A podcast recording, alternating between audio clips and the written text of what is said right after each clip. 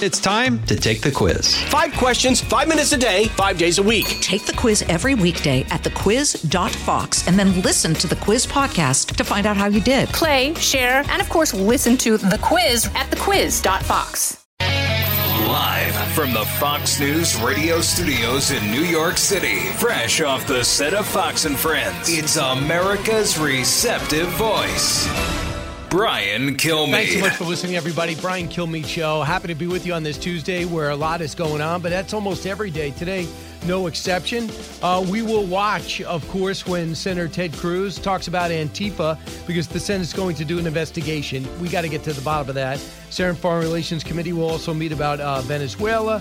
We'll keep an eye on that. And the President of the United States, uh, the President of the United States will uh, be hanging out with the Vice President as well today.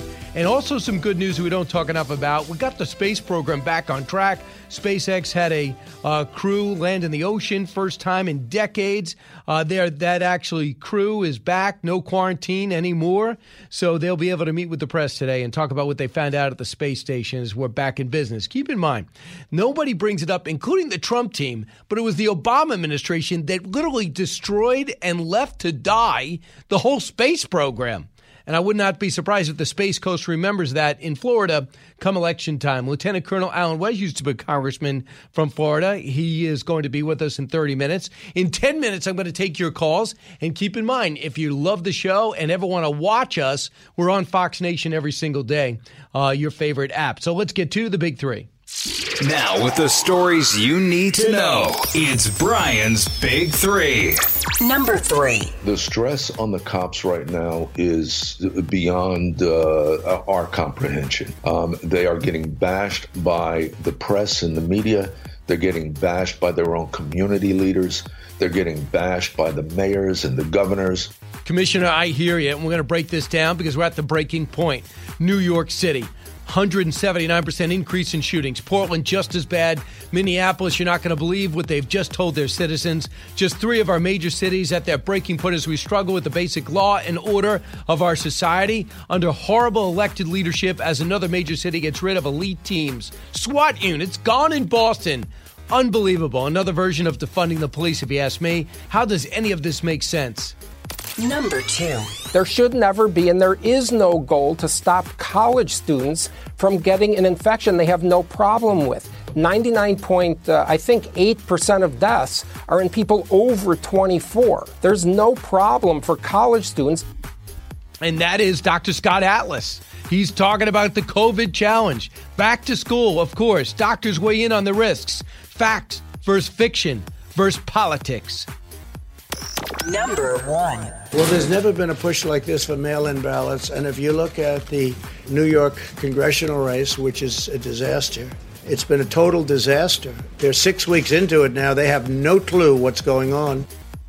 Uh, that is so true. The twenty twenty uh, mail-in ballot clash coming to a head as Nevada goes postal. As everybody sleeps, they decide, the governor does, on his own to make to send everybody out a ballot. This, as polls begin to show, a Trump campaign coming to life as the Dems prepare for a bow out of the Biden debates. And I'm telling you, that would be a huge mistake as the gaffe master sits in his basement and does script after script, but very few interviews. So let's begin in twenty twenty and talk about the election. Here's what I'm talking about in terms of something promising on the Trump team. I always brought up, and I got some blowback on that, when you look at all these polls, even if they're all technically and traditionally unfriendly to the president, but they're showing pretty much the same gap between Trump and Biden. So you have to say Trump is trailing, and I think he is trailing. A lot has to do with what's going on in the world. For example, after Katrina, if George W. Bush was going against John Kerry, he would have lost.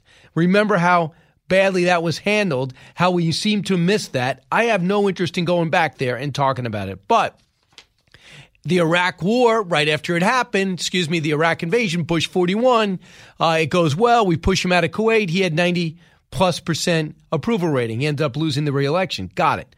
So I'm just going to bring this up. Rasmussen, who tends to be more friendly towards Republicans, really friendly now. They have his approval rating at fifty-one percent. People say, wow, wait a second. Zogby has something different. Reuters has something different. Q poll is something different. But Keep your eye on the others. You watch. As these polls come out, the gaps will close. So Rasmussen says approval of fifty-one percent. Barack Obama, same time in his uh, first term, forty-four percent approval. The Economist YouGov shows the president's supporters far more enthusiastic about him, voting for him, than Biden's. That is reaffirmed. That gap was closing, not in this poll. Different company. And forty percent of Biden supporters said they're enthusiastic compared to sixty-eight percent of the supporters for Trump. That's a promising thing for the Trump people. fifty-three percent of Biden supporters says they're extremely or very enthusiastic compared to seventy-six percent of Trump people. So having said that, Trump is determined to have elections being done on Election Day, November third. We hope the virus has subsided substantially by then. I'm not sure what's going to happen, but we hope it has. If it hasn't, the Trump team has to say we're going to expand the number of ballot stations, the number of places to go to vote. We're going to triple it. We're going to staff it. We're going to clean it. There's going to be clean teams there, and there's going to be protocols to make people feel better. And if you are somebody that wants an absentee ballot, maybe for the first time, you have tuberculosis or you have uh, diabetes, and you know that this virus is going to seek you out, stay home. Got it. But if you're healthy, you should get out. Because I believe, personally, these mail-in ballots are a potential disaster for both sides. And the president brought out what's happening in New York. They still don't have a winner, and almost everybody voted through the mail. Cut one. Well, there's never been a push like this for mail-in ballots. And if you look at the uh, New York congressional race, which is a disaster, Carolyn, it's been a total disaster. They have... They're six weeks into it now. They have no clue what's going on. And, I mean, I think I can say right here and now, I think you have to rerun that race because it's a mess. Nobody knows what's happening with the ballots and the lost ballots and the fraudulent ballots, I guess. He's one hundred percent right. Even Drudge, which has been predominantly anti-Trump these days, talks about the damage being done and the delays at the post office. I'm not one of these people to pile on the post office. A lot of good people look at that. I have a lot of pride in that job. It's, it's unbelievably slow. It's not efficient. They lose money every day. I don't want to put down people that do that, especially that do the hard thing in one hundred ten degree weather delivering my mail. I'm the last person, and many of which have their um, uh, AirPods in listening to the show right now. I'm not putting you down, but I just don't believe the election should be on your shoulders. And that's the problem. So what's happening? In Democratic states, which are in play, I believe Nevada could be in play, with Democratic-run state, the governor's Democrat, he goes out and in the middle of the night decides everybody gets a ballot. Cut two. Now you're talking about like Nevada, where last two nights ago, they, they went out and in the darkness of night, without people, without having any meetings of the public, without having anything, they approved a ridiculous, you don't have to look at signatures, you don't have to approve anything, you can have double mailings, you can have all sorts of things. Nobody's ever seen anything like it. It's a disgrace. I mean, honestly, it's a disgrace. How many more states are going to do this? We know about Oregon. They've always done it that way. But it's just too much pressure on, on human beings to look through plexiglass and decide what ballot and who they voted for and then have it doubled. On November third, the worst thing that could happen is for us to not have a winner. If it's too close to call, uh, Bush, Gore, that's a once-in-a-lifetime operation. It shouldn't be the case. I mean, for example, Donald Trump won thirty states. To Hillary Clinton's twenty states, but only a few thousand in Michigan and Wisconsin in particular decided it. At least you want the machine to do it. You don't want it hackable. You don't want a, an agenda. And worse yet, you don't want to doubt. Can you imagine if it's too close to call and we have to go recount all these ballots and the weeks are going to go on and major decisions will have to be made and they'll say Trump is uh, staying in an office where he shouldn't and Biden belongs there or Biden really lost. He should just admit it and let Trump get started with his uh, second term and uh, things will just be potentially devastating. It could actually, to me, divide the country. So I think he's right to set this up. But he should come back and acknowledge the pandemic and say, I got a plan. And this is what I like to do. And maybe there's a Chris Coons, a Joe Manchin who's talkable, workable, pliable, not pliable. But I would say that somebody that would be cooperative in saying, yeah, I, I do understand what's going on. The other thing that's happening is they're trying to get out of the debates big time. By the way, before we go, uh, off this topic. If you want to talk about inappropriate, April Ryan covers the White House. She hates the president. So, and she covers the White House. She wrote a book about how the president treats her. I don't think anyone bought it. Maybe she's still bitter. But if you're sitting in C N N and you're actually doing a debate and you're a White House correspondent, I guess she gives her opinion. I don't know how you get to the White House every day. It's like if we send Sean Hannity or Tucker Carlson into the White House, you know, to cover the White House every day. Yeah, once in a while they'll come in, but for the most part they don't belong there. They're supposed to be reporting the news. So here's April Ryan. This is her, her twisted vision. Cut eleven. There's going to be a split screen on January twentieth, twenty twenty-one. If Joe Biden is now going to be the forty-sixth president of the United States, you will have him being inaugurated and, and, and watching police and armed forces trying to pull Donald Trump out of the White House. I cannot wait for that split screen. You nuts? Are you, are you insane? We're going to take calls in about ten minutes. So a uh, couple of things on the vice presidential search. I don't know how Congresswoman Karen Bass, who I knew almost nothing about, seems nice. She spent her youth worshiping in Cuba, loves the Cuban government. Don't think that she was there for the Cuban people like she's telling everybody. She's caught on tape praising Scientology, which I don't have a major problem with, but it's an extremely controversial uh, group that's got some dicey things in its background. And the guy, and when Fidel Castro dies, she basically thinks the whole world should mourn. She has no substantial accomplishments, legislative success stories, hasn't really stood for anything that positive. Marco Rubio calls her a Castro sympathizer. How is she a finalist? Kamala Harris and I believe Susan Rice. I think that's it. Tammy Duckworth could do it. But I have a problem with Tammy Duckworth, who can't even come to grips with the fact that George Washington should have a statue and hasn't been asked about it. So I think things are gradually coming back to Trump. And I think if Republicans are smart, they keep their powder dry on every vice presidential candidate because they got the opposition research ready to go. So it's not a problem. But if you go ahead and attack somebody too much uh, and make them seem too vulnerable, they won't get there. And what you want is somebody vulnerable. That uh, there's somebody you could actually take on. So Victor Davis Hanson was on last night, and he talks about some of the trends with this election. Now, it looked kind of bleak in June and July. Uh, towards the, the middle of July, things started changing. And he believes this whole vice presidential pick, which the vice president, former vice president, boxed himself into, and his lack of ability and willingness to campaign at all or do interviews will hurt. Cut ten. Joe Biden's got a real problem because if he's going to go with a vetted candidate like Susan Rice or Kamala Harris, they don't get along. They have high negatives. So he reaches out to appease his base with somebody like Karen Bass. And these people are not vetted. And all of a sudden, we hear all of these crazy stories about Scientology and Fidel Castro. And that's a, that's a real problem. And as Trump starts to get up in the polls to forty-three or forty-four, Laura, Joe Biden's strategy heretofore pretty successful of staying in the basement, rope-a-dope. Yeah. And not going out, he's going to have to come out. And once he comes out, I, I'm afraid to say that those cognitive issues seem to be enhanced by being in the basement. He didn't get a lot of stimulation. I don't. Yeah, I'm not sure about what how he's being stimulated, but I know he has not a strong candidate. He did not win the primaries outright. He does not have momentum. He was picked there to prevent Bernie Sanders from representing the party. When we come back, the latest on COVID, the latest on COVID nineteen. Three hotspots remain hot, but they're bending in the right direction. Arizona bending big time. Uh, Texas beginning to bend, as well as Florida. A lot of concerns in Mississippi, Missouri, and perhaps Michigan, Hawaii, as well, and Alaska. So rural and urban are susceptible. The only thing we could do is be disciplined in the way, in our behavior.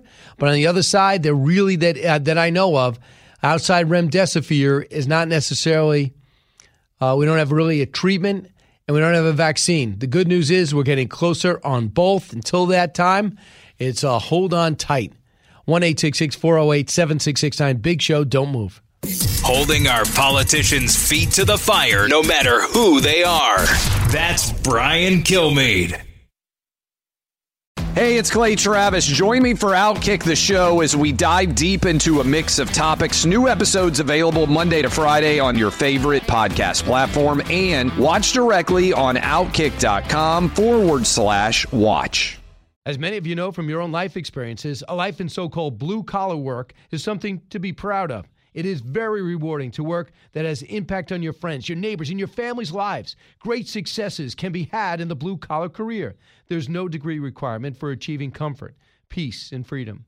While schools cut shop classes and funnel students into colleges, there are plenty of options for hard workers who are ready to take advantage of open positions. Many young people today assume that college is the only way to achieve success in life. That is not true. Let me introduce you to Ken Rusk. Ken spent his younger years digging ditches and working in construction. He never went to college. Instead, he made goals, planned, and worked hard for thirty years. Now, Ken is a successful entrepreneur with multiple businesses and revenue streams. In his national best-selling book, Blue Collar Cash, Ken shares his insights from over thirty years of working in blue-collar trades as an entrepreneur, mentor, and life coach. Now he's created a guide made specifically for you and your unique situation. This guide will give you or someone you love the tools you need to start designing the life of their dreams. You can achieve your dreams regardless of your educational background or your past. Go to kenrusk.com slash path to learn more. That's kenrusk.com slash path.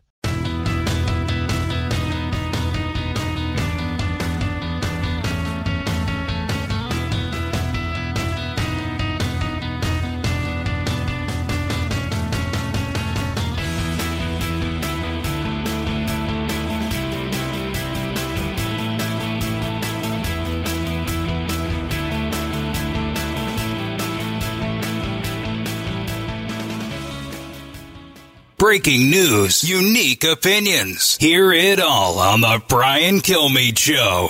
He's running to the left because he's not strong enough to stand up for himself. If you watched the primaries from the very beginning, Joe Biden was a cork in the ocean floating leftward. And that's one of the things he used to try to win the primary. You know, you would think if he had the courage of his convictions, if he had strength, if he had will and fortitude, he would stand up for the things he used to believe in. But no. That was part of the whole movement of the entire Democratic Party of the left, and Joe Biden went happily along with it. But the question is, number one, what is he going to do as a campaigner, and then what's he going to do as a president? So you have Bernie Sanders basically saying, let him get elected, and then we're going to slap him.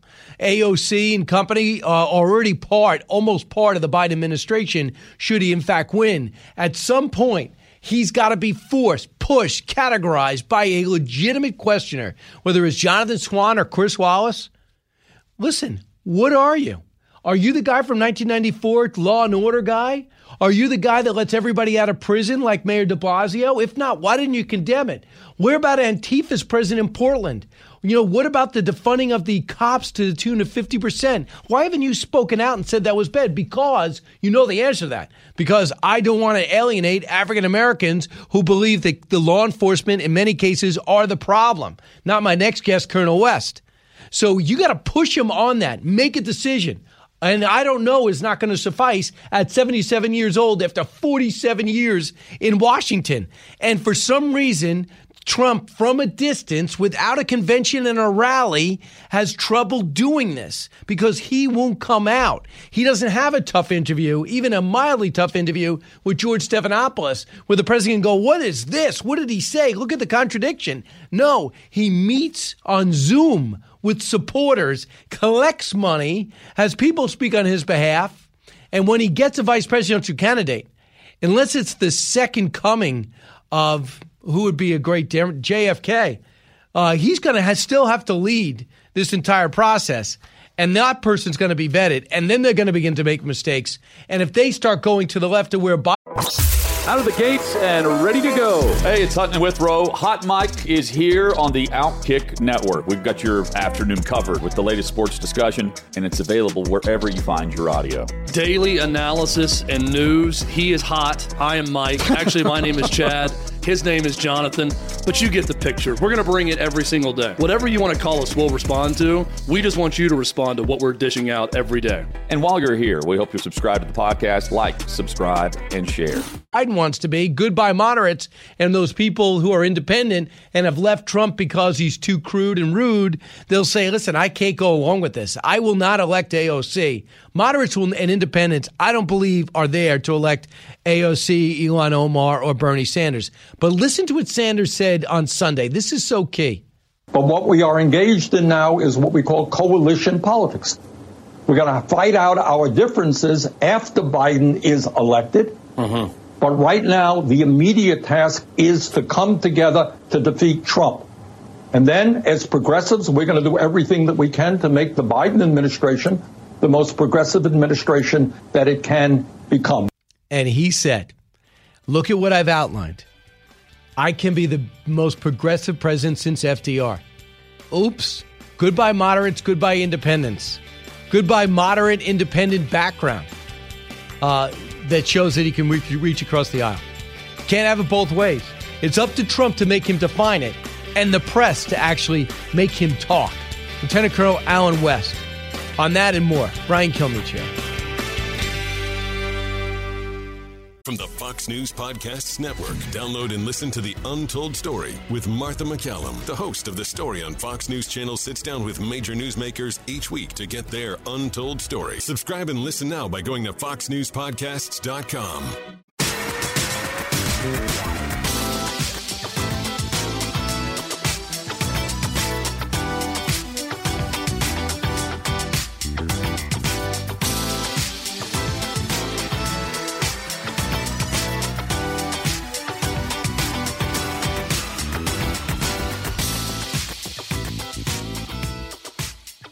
The fastest three hours in radio.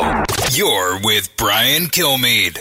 Has our terror has the terror threat diminished? No, it has not. Um, if, if anything, uh, the information I'm getting from sources in, in high levels of, of uh, law enforcement is that the domestic terror threat is is, um, is worse now than it's ever been. So um, we certainly have problems on the international front. Domestic terrorism is going up. There's a lot of unrest in the country. It's a very difficult time. Uh, yet they're cutting the SWAT team out of Boston. Unbelievable. The SWAT team that took off Zarni of, well, we don't use him that much. Ed Davis was trying to be political, but as the former Boston police commissioner with a pretty good reputation, it's got to really bother him. Uh, what do you think as we bring in Lieutenant Colonel uh, Alan West, also a member of the uh, National Guard? He is now running the Texas G O P as the Uh, well, he's also a senior fellow at the Media Research Center and chairman of the Re- Republican Party of Texas. Uh, Colonel, welcome back. It's good to be with you, Brian. How are you? I just can't believe it. I mean, we, we had this idiot mayor in New York decide I'm going to be cutting a billion dollars out, not because we're out of money, but we're going to cut it out and give money to youth programs. And then you have uh, Boston saying we got to get rid of our SWAT team. How does this stuff make sense? Well, it doesn't make sense, and I want you to think about this, Brian. This past weekend, we have what is called in the military terms a V B I E D, a vehicle-borne improvised explosive device. That means a car bomb, truck bomb, uh, a van bomb that was driven into a police uh, center in Seattle, Washington. This is what is happening in the United States of America. And, of course, the mayor of Seattle blamed the president for it. That is a tool that terrorists use in combat zones, and now we see this tool being used here in the United States of America. So when we talk about domestic terrorism, when you look at what is going on in Portland, the attacks that are on uh, federal buildings there, this is an insurgency. And with an insurgency, you have to take very drastic actions, but yet we see these Democrat mayors, like you have just mentioned, in Boston or in New York or Seattle and Portland. They are standing with the mob. They are standing with the insurgents. They are uh, promoting and advancing the wanton lawlessness, and, and I call it the rule of the mob. And when you talk about abolishing ICE, you talk about defunding police, you're talking about undermining the rule of law and law of order. So what is it that these progressive socialists, the Democrat Party, want? And Gerald Nadler comes out and he says Antifa is just a myth. Well, there's countless uh, amounts of evidence of Antifa. As a matter of fact, ten to eleven buses of Antifa and Black Lives Matter protesters mm-hmm. showed up in the capital city of Austin this weekend. I, today, Senator Cruz chairs a panel that's going to be looking into Antifa's role in Minneapolis, Portland, and Seattle specifically, and maybe New York, at least for a week. I got to find out who's funding these guys. There's no yeah. way these group of unemployed Uh, twenty-somethings are ambitious enough and driven enough and knowledgeable enough to put together an organization that's got coordination and assets. I don't see – there's got to be something behind them. No, you're absolutely right. And, and when you say unemployed twenty-year-olds, there was a chart that showed that some of the Antifa protesters that were arrested in Portland were school teachers. Now, why would you want to have these type of individuals that are teaching your kids that are going out and, and promoting chaos and anarchy and attacking law enforcement and federal agents? But you're right. When you think about ten to eleven buses that show up with people here in, in Texas, in the, the capital city of Austin, who paid for the buses? Who who paid for the gas? Who paid for the food for the people to eat? So that's the bats and the bricks. Start doing. The, the bats and the bricks. We had a pallet of bricks that were dropped off up here in North Texas off of one of our major interstates. Uh, so all of these things, that's how you start to figure out, you know, the terrorist funding. And in the Department of Treasury, there is a, uh, a undersecretary position on terrorist funding, and they should be looking at this here in the United States of America. So I'm, I'm, uh, I'm looking at this Black Lives Matter's demands of... Uh, over in Louisville, Kentucky, they're basically demanding business owners uh, show a visible sign demanding reparations, your support of reparations. A certain percentage of workers have to be uh, black. A certain percentage of products have to be made by black-owned businesses that they sell. It looks like something that Tony Soprano would hand out in order to make that neighborhood uh, make that neighborhood uh, pay up. It, it looks like absolute mob mentality. How could that be it, it, something that the N B A and uh, M L S have on their shirts? Because they're cowards. You know, I, I will not watch any of these N B A games when when on the floor you have Black Lives Matter. Tell me, what does Marxism have to do with any of the issues that are prevalent in the black community? All three of the founders of Black Lives Matter are avowed Marxists, trained Marxists. They have said so with their own mouths. And when you look at the issues that are facing the black community, the number one issue facing the black community in the United States of America right now, Brian, is fatherlessness. twenty-four percent. That's that's all. twenty-four percent of young black kids have a mother and father in the home. But yet that traditional nuclear family, that is something that Black Lives Matter speaks out against. So I, I, you go to their website, and there is nothing that, about this organization that deals with what the, the problems that the black community is facing. Education, uh, opportunity scholarships, school choice, school vouchers, nothing. They don't speak to these things. All they are doing is extorting money, and you have these businesses and corporations and entities like the N B A and M L S that are just succumbing to this. You cannot compromise or appease uh, the, the mob. You know, if you do, they just want and demand more. Uh, I mean, that's what we're finding, too. And now they have uh, phrases to put on the back of their uniform. And we see their ratings, uh, one from an all-time high uh, when they started uh, to they've been cut in half since. And people speculate there's a lot to do with it. There's a whole lot to do with it because, like I said, I'm not going to watch N B A and, and continue to see this messaging. I mean, it's just like a billboard. And like you say, on the back of uh, on the jerseys and things of this nature, this these are the useful idiots. That, you know, is what Vladimir Lenin said when, when they looked at how they could get Marxism and communism to infiltrate into Western civilization. So instead of people doing their due diligence and studying and understanding what this group is about, uh, everyone just likes the tagline. And this tagline is, is really all about a Marxist approach, and they work hand in hand with Antifa. And they're under the, the guise of, you know, the progressive socialist left, and they're embraced by the Democrat Party. Show me a Democrat politician that has stood up and say that we have to, to, you know, undermine and defeat what Antifa is doing in the streets. None of them. I haven't seen one. Have you, Brian? No. Uh, I will say this. I, I have not seen any Democrat acknowledge it. And now we have Adam Schiff, chair of committee, to look into the role of federal agents' actions in Portland and Seattle uh, during these riots. Excuse me. What caused these riots? Who's behind these mm-hmm. riots? Uh, what about the organizers? Uh, what about the defilement of federal property? You're upset that people are defend the way people are defending federal property? Are you nuts? In Minneapolis, I got to bring you to this. The things have gotten so bad with crime and such low numbers on law enforcement. Now the funding is being cut. This is what the Minneapolis police are telling residents to be prepared to do should they be, I guess, mugged. Number one, do not walk alone. Number two, be prepared to give up your cell phone, purse, and wallet. And despite all efforts, robberies may still occur. Do not argue or fight with the criminal. Do as they say. Your safety is most important. Thanks. You're supposed to be watching my back. You're not even trying. And not only that, you're coaching me to be a victim.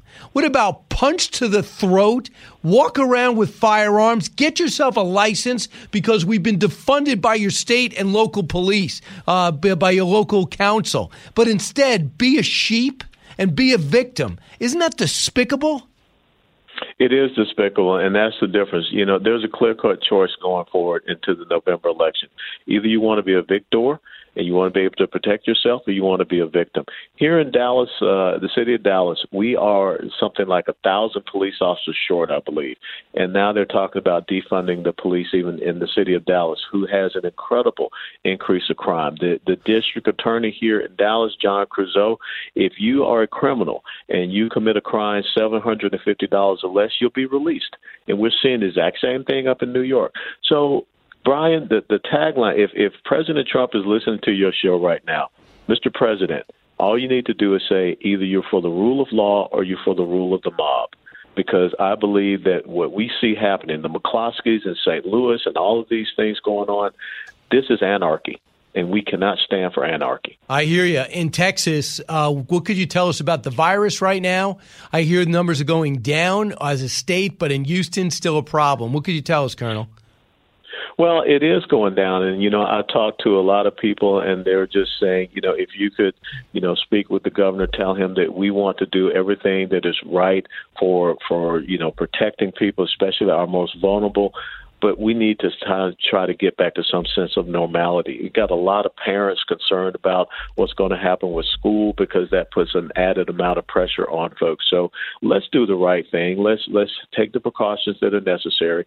And I think that, again, down in Houston, you, you have an active young young crowd, and uh, maybe that is a, a major cause of what is happening. But our recovery rate, once again, is very low. And I just talked to a dear friend of mine that, yeah, he came up positive for COVID. He had a, what he called a mild flu for two days, and now he feels fine. So, you know, we can't protect people from getting sick.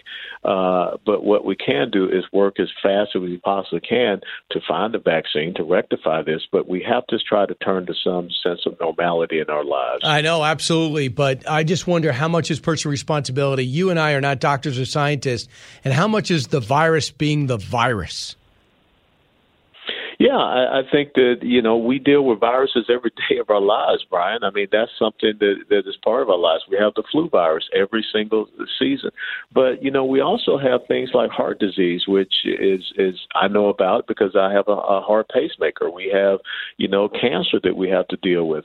So I don't want to see us become so paralyzed. And, and really and truthfully, Brian, the, the sentiment when I travel around the state, a lot of people starting to believe that this thing, COVID nineteen, has moved from the realm of medical into the realm of political.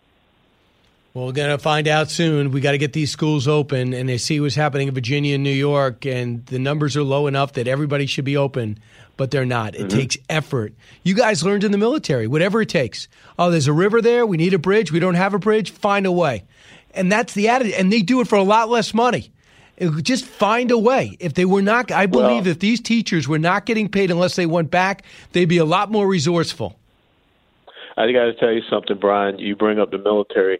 You know, we have all seen and we know the stories of heroism when people have been shot and they continue to fight and they continue to yeah. carry on with their mission. Uh, I think that, you know, a lot of people in America could learn a lesson from the men and women that we have in our military. Absolutely. And that whole mindset when you get in there, don't tell me you can't. Just do it. And uh, and and that's just the same thing as when they tell these professional athletes, guys, you might have to stay in a hotel and be in a bubble and be away from your family. And they're like, well, I don't want to do that. Well, fine. There's a lot of people sleeping on the floor in Iraq and Afghanistan uh, for minimum wage. Their money goes back to their families because they're in combat. And it's not a fraction of what you earned. And you're the same age. Yeah, it's, isn't it amazing? And that's why I got really upset when Brett Favre uh, made the comparison of Pat Tillman to Colin Kaepernick. I, I said, this is unconscionable. Here's a guy that quit the N F L after nine eleven, enlisted in the Army as a private, went through infantry basic training, joined the Rangers, went to airborne school, sadly lost his life in a friendly fire uh, incident in Afghanistan. You're going to compare him to someone like Colin Kaepernick? You know, give me a break. True. I think you might have walked that back. Colonel, thanks so much. I know you got your hands full in Texas. Yes, sir. We're going to make sure we hold Texas and hold the nation, just like the book says. All right. Thanks so much. Yeah, go pick up that book. one eight six six, four oh eight, seven six six nine. I'm going to be going out to Jacksonville and Dayton Beach because you got Dayton, uh, uh, yes, uh, Daytona Beach, uh, when we come back here on The Brian Kilmeade Show. It's Brian Kilmeade. It's the Hammer Time Podcast. Fox News Channel's Bill Hemmer takes you one-on-one with engaging personalities covering the critical issues of the day. Find Hammer Time now by going to fox news podcasts dot com. America's listening to Fox News.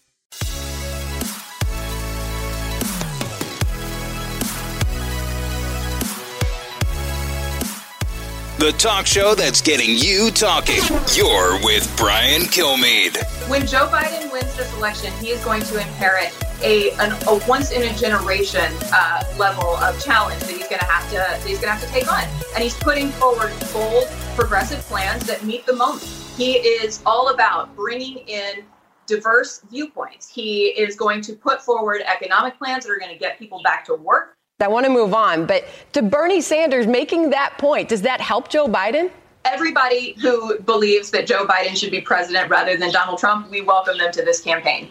Well, that includes the Communist Party, who endorsed Joe Biden yesterday. So he's got Bernie Sanders saying, shh, he's going to be really progressive. He just got to win first, but he can't tell anybody. Then you got the Communist Party going, I see a lot of good in Joe Biden, or at least he's not Donald Trump, who is definitely not communist. Uh, let's go out to W O K V, Jacksonville, Florida. Hey, Doc. Hey, good morning, guys. Uh, first of all, as an African-American, Joe Biden will not pick Kamala Harris. Why? Because our culture calls her the police, and that completely goes against the, the defund the police movement. And when you drive around... You're, from the def- you're for that, that, Doc? You're really for defunding the police? They're the problem? No, no, no, no. No, no, no, no. But I... I'm a conservative, but I'm explaining why oh, he won't okay. pick Kamala Harris. And, and if you drive around your city, town, wherever, you will not see one vote for Joe Biden sign. So he's going to have to pick somebody because Democrats are emotionally charged. So he's going to have to pick somebody who's emotionally, who, who will get the crowd charged emotionally. They don't care about facts. They care about the emotion. So who do you so think? That's why he's going to pick uh, Michelle Obama. And because she's already not a chance. I, I talked to charged. David Plouffe. They said there's absolutely no way. Of course, she would be a great pick. She would be the front of the ticket, actually. David, listening on ninety-three point five in Daytona Beach. Hey, David. Yes. Uh, I want to comment that the Democratic governors and mayors are really anti-black. The reason they want to defund the police. If we took a map of each city and circled the areas that were the black areas, you'd see that all the crime is there. And by pulling the police out, we save money, or they save money, and... All right, I get your point. Uh, I don't think we're pulling the police out. Matt, listen, ninety-two point three uh, R N C, M N C. Uh, hey, Matt. Hi, Brian. How are you? First Good. of all, thanks for the book. Uh, thank you for the book. I got here in seven days. I know radio protocol, so I have to speak fast.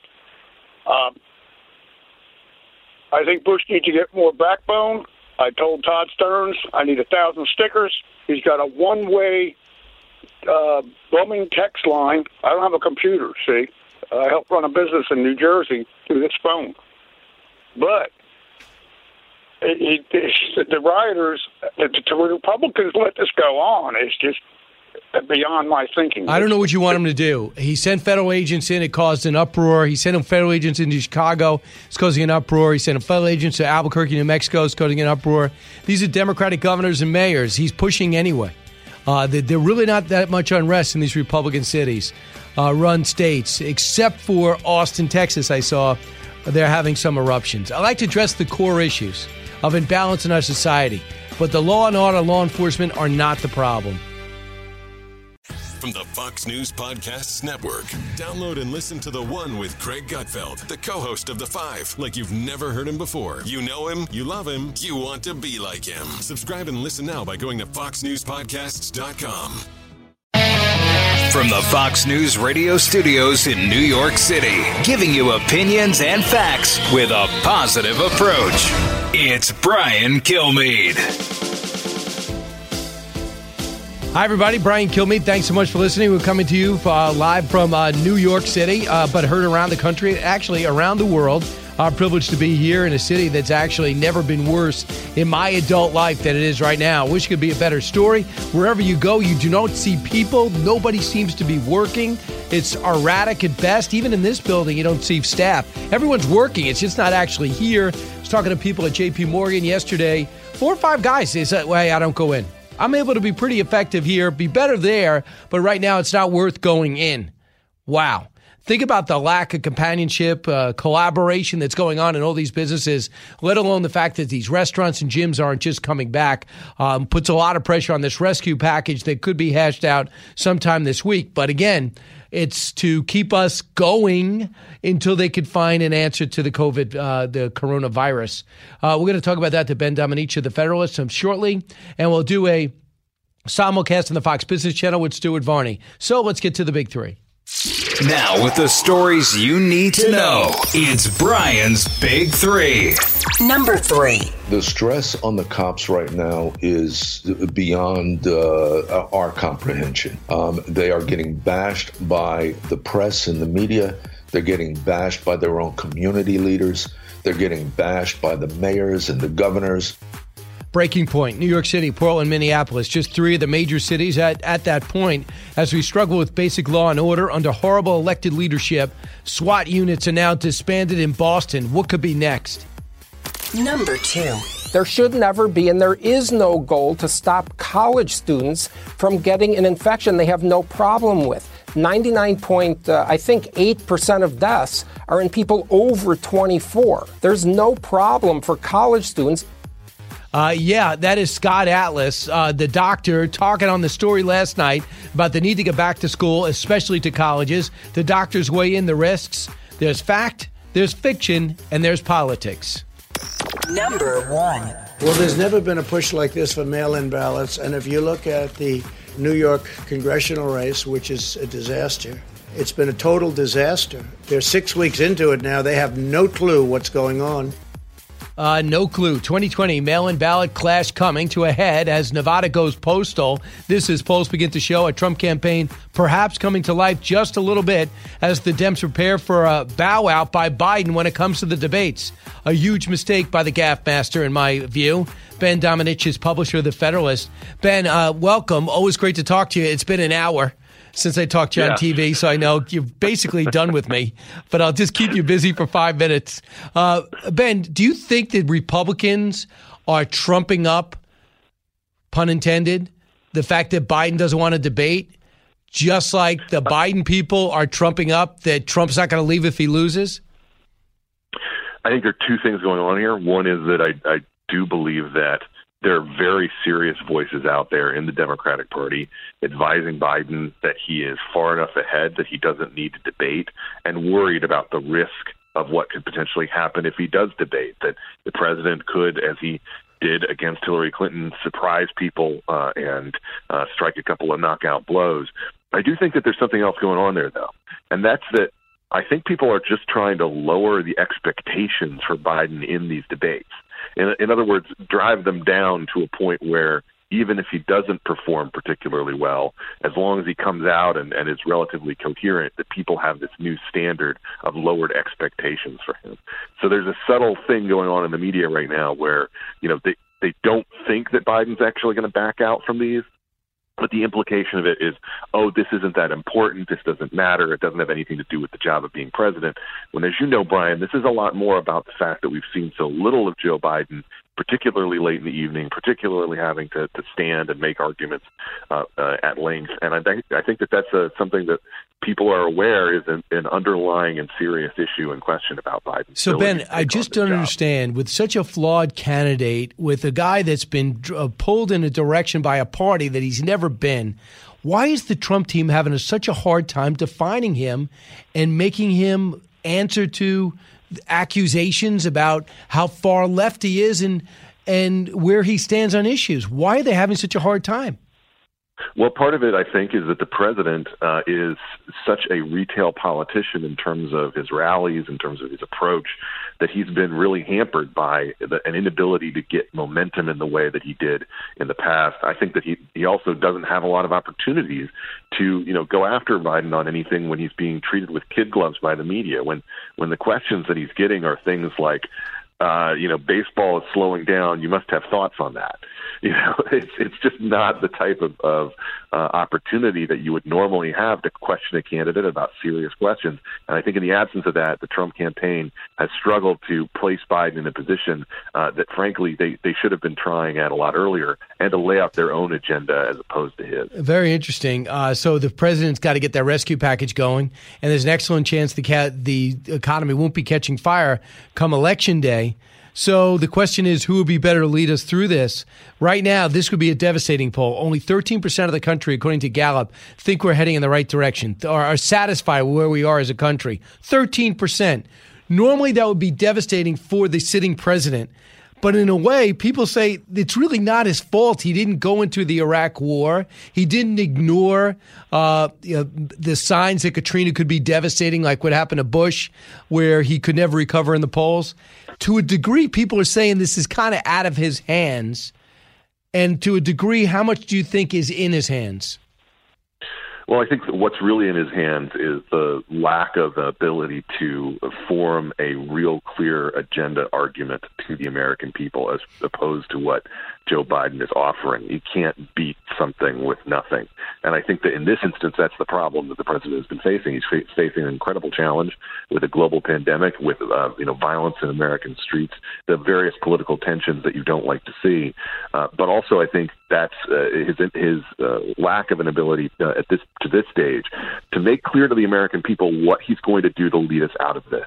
Uh, and, Brian, I think he can lead us out of it. You know, the, the fact is that we know how that Obama recovery went, uh, which was, you know, relatively stagnant, didn't see wages go up. The president has proven that he can do this, but he's going to have to do it all over again. And I think that that's really the case he needs to be making to the American people at this point. I agree. And, for example, I don't have a problem with being a cheerleader. Uh, you know, we can't pretend that Texas, Arizona, and Texas, Arizona, and Florida didn't get hit hard, but we could also bring up the fact that they're beginning to bend the curve in the right direction. We could say, look out, it's coming to the Midwest, at the same time signify other positive things about it. So I understand that. I have not heard one word out of Joe Biden's camp or the people around him that would do anything different, except they said they'd come up with a national policy. Okay, national mandate. Uh, South Dakota's probably not going to do it. National mandate. I'm pretty sure Montana's got a mind of their own. So uh, you want the cops who have been vilified arresting people for not wearing masks at Home Depot because the president told them to? I don't know. I can see a downside to national mandates. Well, you know, besides the fact that it's almost uh, clearly unconstitutional, the Supreme Court would almost certainly weigh in on that. But I also think that, yes, you're completely right. People want to create millions more interactions with cops over mask wearing. It just doesn't make sense as, a, as an approach that I think would work. And again, we're a big nation. The idea that we have a national policy on something that has moved regionally in different ways, uh, in ways that, you know, I think affects different groups uh, uh, in uh, people in uh, in very different ways, depending on the way they behave and the way that they live and, and how close in proximity they are together. Uh, Brian, I just think that that would have been silly and foolhardy. And it's silly as just having a, a one-size-fits-all approach to other nations where we've seen sometimes lockdowns can help a little. Sometimes they don't seem to help at all. And I don't think that we should have had the expectation of a national policy, nor have I heard anything from Joe Biden or his camp uh, that seems to be both constitutional and significantly different than what was done. And when I, when I hear the coronavirus, the place I think the president's got to answer for, and I'll ask him tomorrow, I think we have him on Fox and Friends, there's really no, there's no reason for it to wait eight or nine days for a test result, some longer, two weeks. It makes no sense. It's been months. And I'll tell you, to be cl- clear, the vice president's in charge of that. And the vice president allowing the reagents and swabs not to get to these states is inexcusable. And it's just like the, you know, the vi- the former vice president was in charge of the eight hundred billion dollars stimulus package when Obama took office. Do you know there was no shovel-ready projects? Do you know all that money just went to states, into their coffers, to keep sanitation going and things like that? There was never any infrastructure projects came out of that. He's never been held accountable. And I think right now the vice president's got to be held accountable for this. The biggest institutional failure that we've had since the beginning of this process was testing.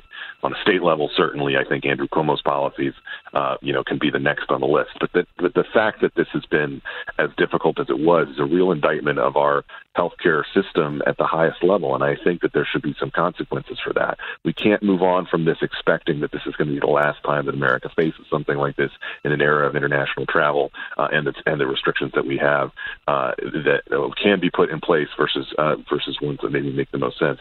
But this is something where I agree with you. We have to have answers for it. Uh, but but right now, I would I would say we can generally look and see a lot of optimism about the way some things are going. To me, the most important aspect of this, and it's something that all of my friends are hearing from their pediatricians, is the importance health-wise and development-wise of getting kids back to school.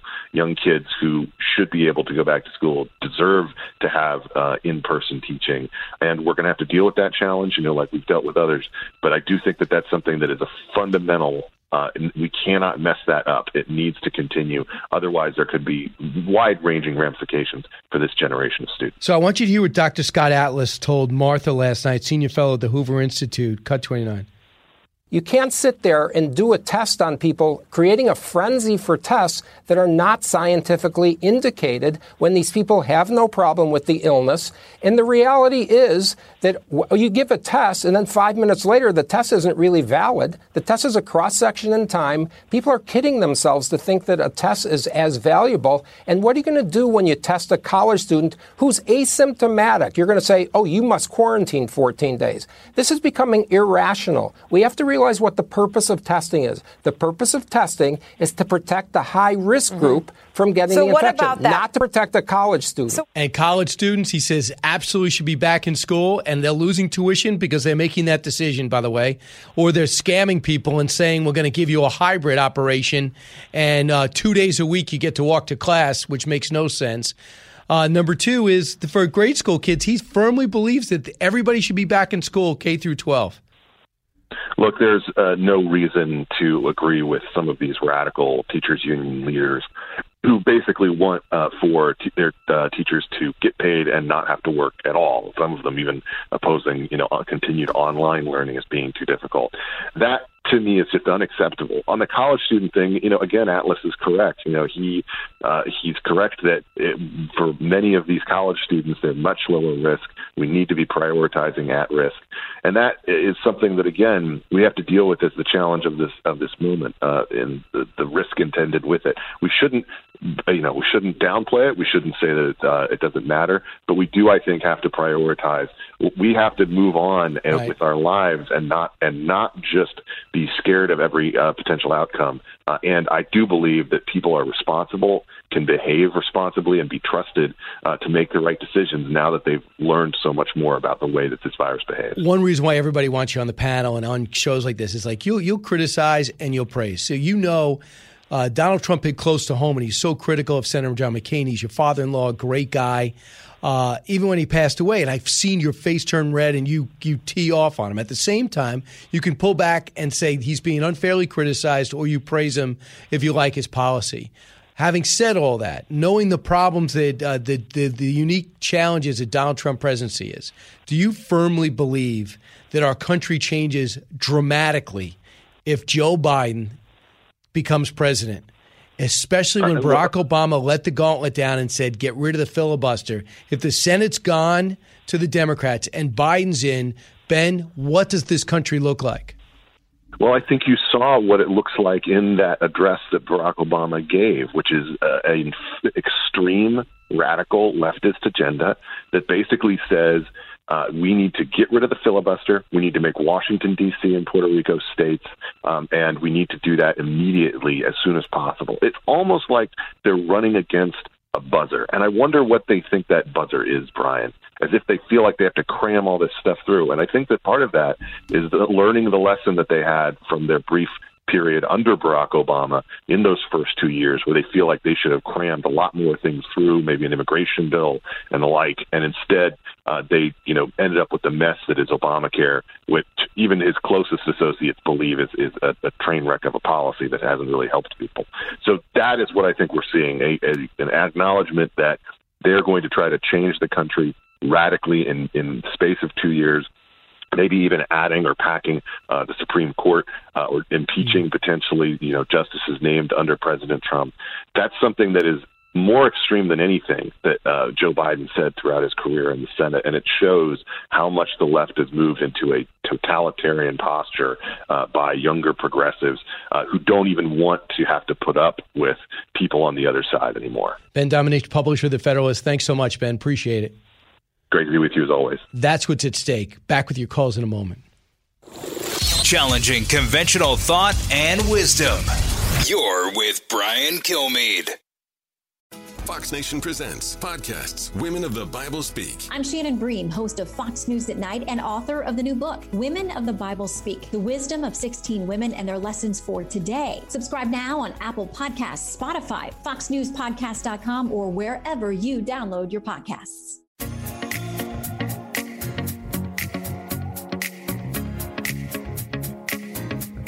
He's so busy, he'll make your head spin. It's Brian Kilmeade. Hey, Jim, listen on W A B C uh, in Jersey. Uh, hey, uh, I'm sorry. Yeah, Jim, what's on your mind? Hey, Brian, love the show, buddy. Thank you. Listen, um, as far as Biden debating Donald Trump, Biden, uh, Trump will not be debating uh, Biden. He's going to be debating the moderators. The moderators will interrupt him. The moderators will... will uh, try to attack him. They'll protect Biden. They'll ask Biden a simple two plus two question. Then they'll go over to Trump and they'll ask him questions about. Mm, it won't be that bad, especially with Chris Wallace. There'll be there'll be subtleties, but I don't think it'll be blatant. If it's too simple, the moderates independent. Excuse me, the independents undecideds will will fly, will leave. It'll be. It will be counterproductive, but there'll be subtleties and nuances. Uh, I remember, um, I, I remember a few times there was there's clearly a double standard where Hillary Clinton got an easier question, but for the most part, Trump had an opportunity to win last time. I think it'll happen again.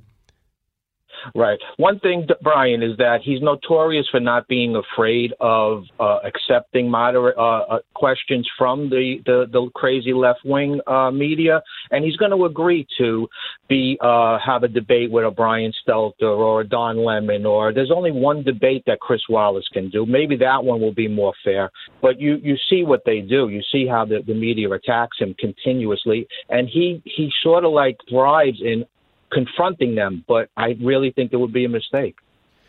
It's true. Uh, you know what? The thing is, it's so different, Jim. He knows these issues inside and out now. Before, it was a theory. Now he knows all the pitfalls and pluses to his policies, and he also knows what he replaced, and it is exactly what Joe Biden left. So I think that he's so conversant on the details. He was able to wing it last time, and a lot of these programs he wasn't even exposed to. Now he knows every nuance of this job. So I think it's going to lead to a very successful debate. And I just think he's got to start doing what Foreman always did. Wow, this guy's really good. You know, I look how fast and strong he is. And he used to talk about how old he is. And, you know, I'm not as good as I used to be. And when he knocked him out, he looked even better. I think Trump has got to start playing up Biden. He's so experienced. He's been doing this for so long. I haven't debated in three years. And then go for the knockout. New from the Fox News Podcasts Network. My name is Kennedy, and welcome to my podcast, which will, I humbly say, single-handedly save the world. You're welcome. It's Kennedy Saves the World. Subscribe and listen now by going to fox news podcasts dot com.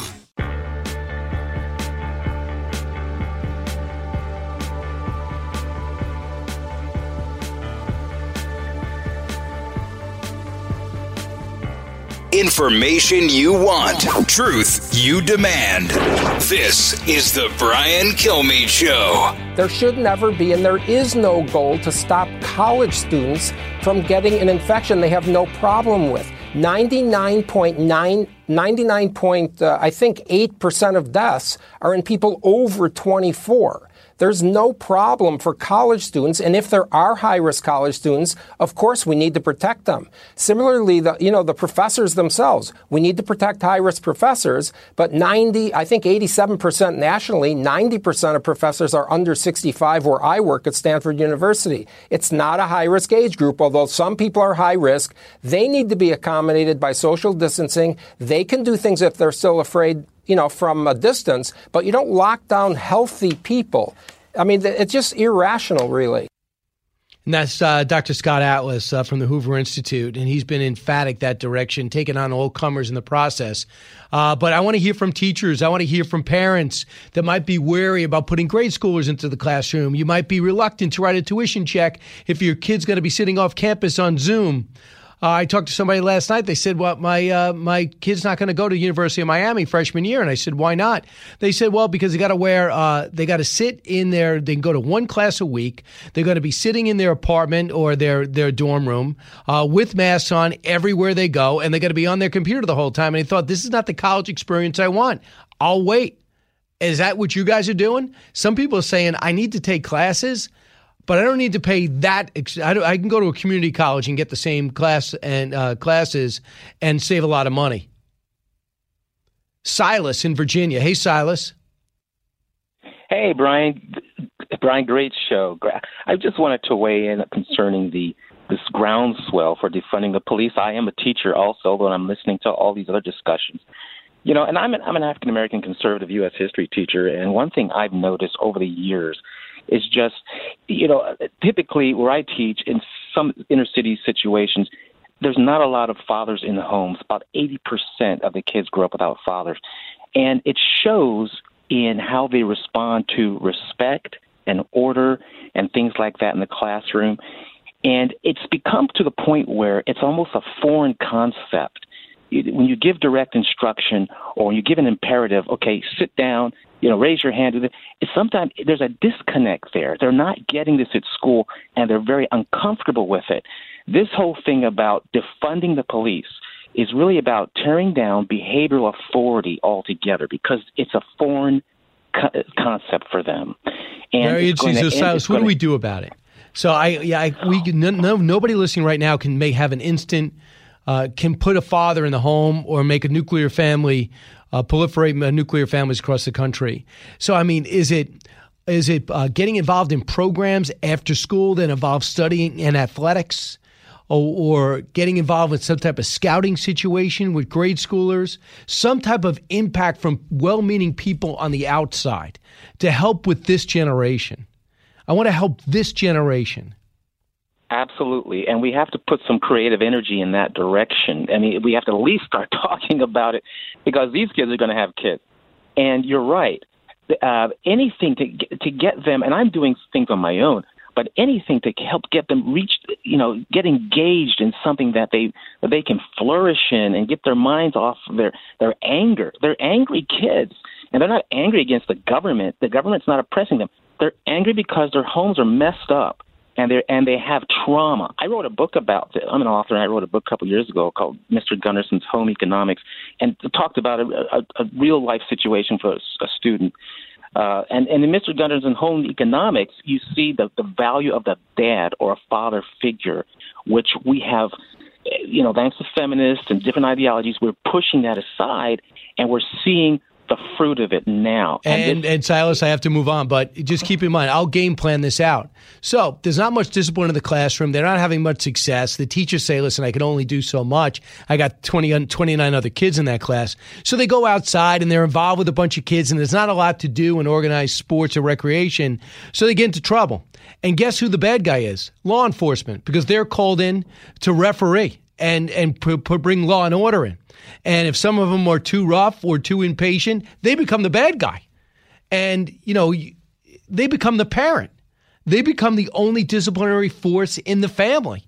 And now they're vilified. They're the problem when it's we really got to dial this back a few layers to talk about the problem. So some people say, well, law enforcement only goes places where there's high crime and there's disproportionate high crime in African-American communities. I don't look at that. I ask why.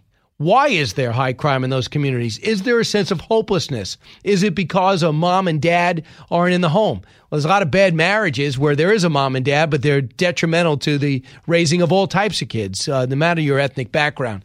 But if we keep game planning this out, if it's high crime area, why? And is it? And if it, are they committing crimes? Why? Are there's not enough hope in that house? And I'm not talking about money.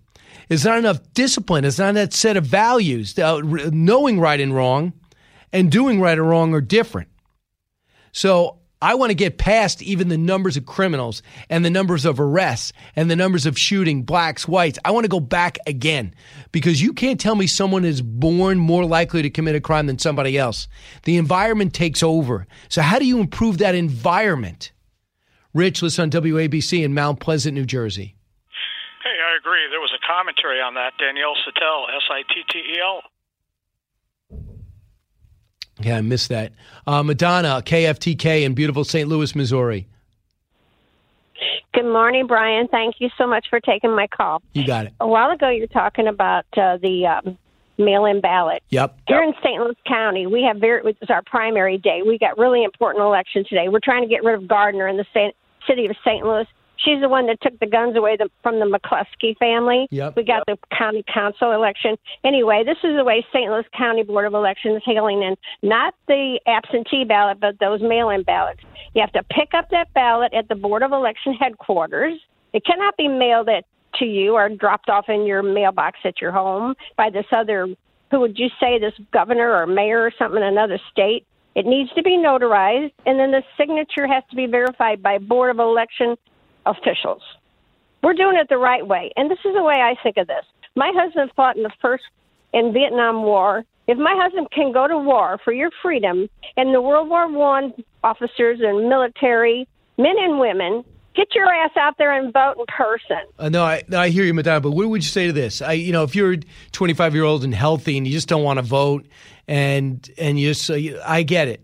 But what about the person that does have a heart ailment or is having trouble getting around and is real, was told, you know, it is dangerous for you to go out into a public situation? If you're in your eighties, I know my aunt and uncle do, do not go out as much as they used to. They try to keep a certain distance. And if they had an option with a mail-in ballot, they might take it for the first time in their lives. So that's not what you're talking about.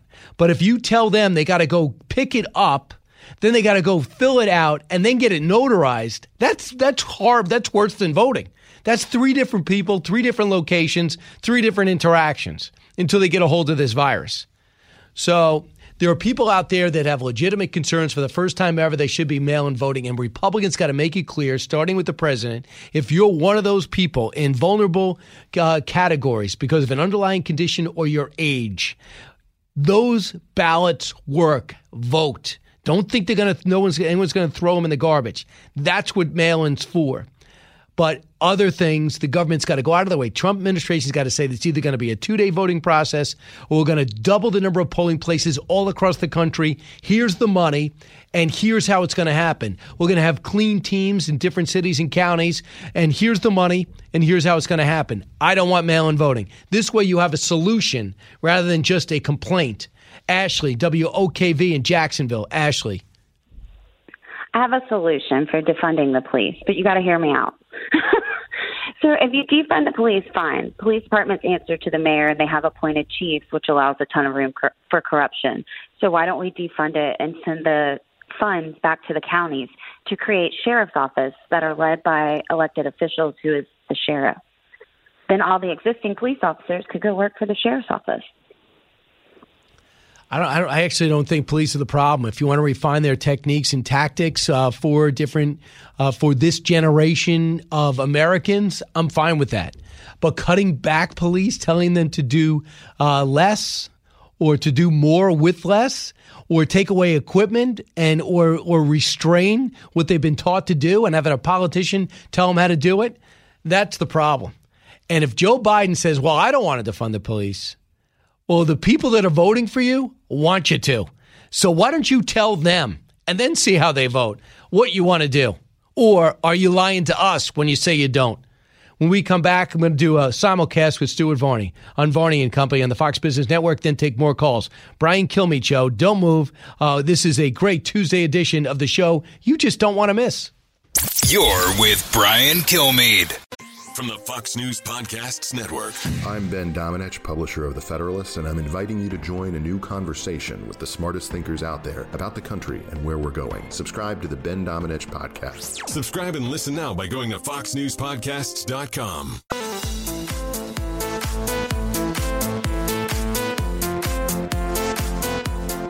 Now, the Brian Kilmeade Show joins Fox Business's Varney and Company with Stuart Varney, live on your radio and on Fox Business. Here's Brian Kilmeade. Hey, I'll be, I'll be with you in, uh, shortly, one eight six six, four oh eight, seven six six nine. But uh, Stuart Varney has the best show, the most popular show on Fox Business Network. Hope Lou Dobbs is not listening when I said best show. Uh, but it is great. And we always try to diversify the topics. And in a matter of moments, we're going to share audiences. And if you have Fox Nation, you've been watching the whole time. If you have Fox Business, you're about to finally see what I look like without my suit jacket on, which I think uh, Eric and Allison both equally look forward to on a regular basis. Um, but and we'll talk about that. And we're talking China, which I have not uh, dove a lot into today. But, man, uh, what a major election issue this is. What a national security issue it is, because you cannot tell me the Biden administration would be nearly as tough, because we have this thing called the Obama administration to learn from. And in eight years, they were so humiliated in their last visit, he had to leave from the cargo entrance. So let's listen.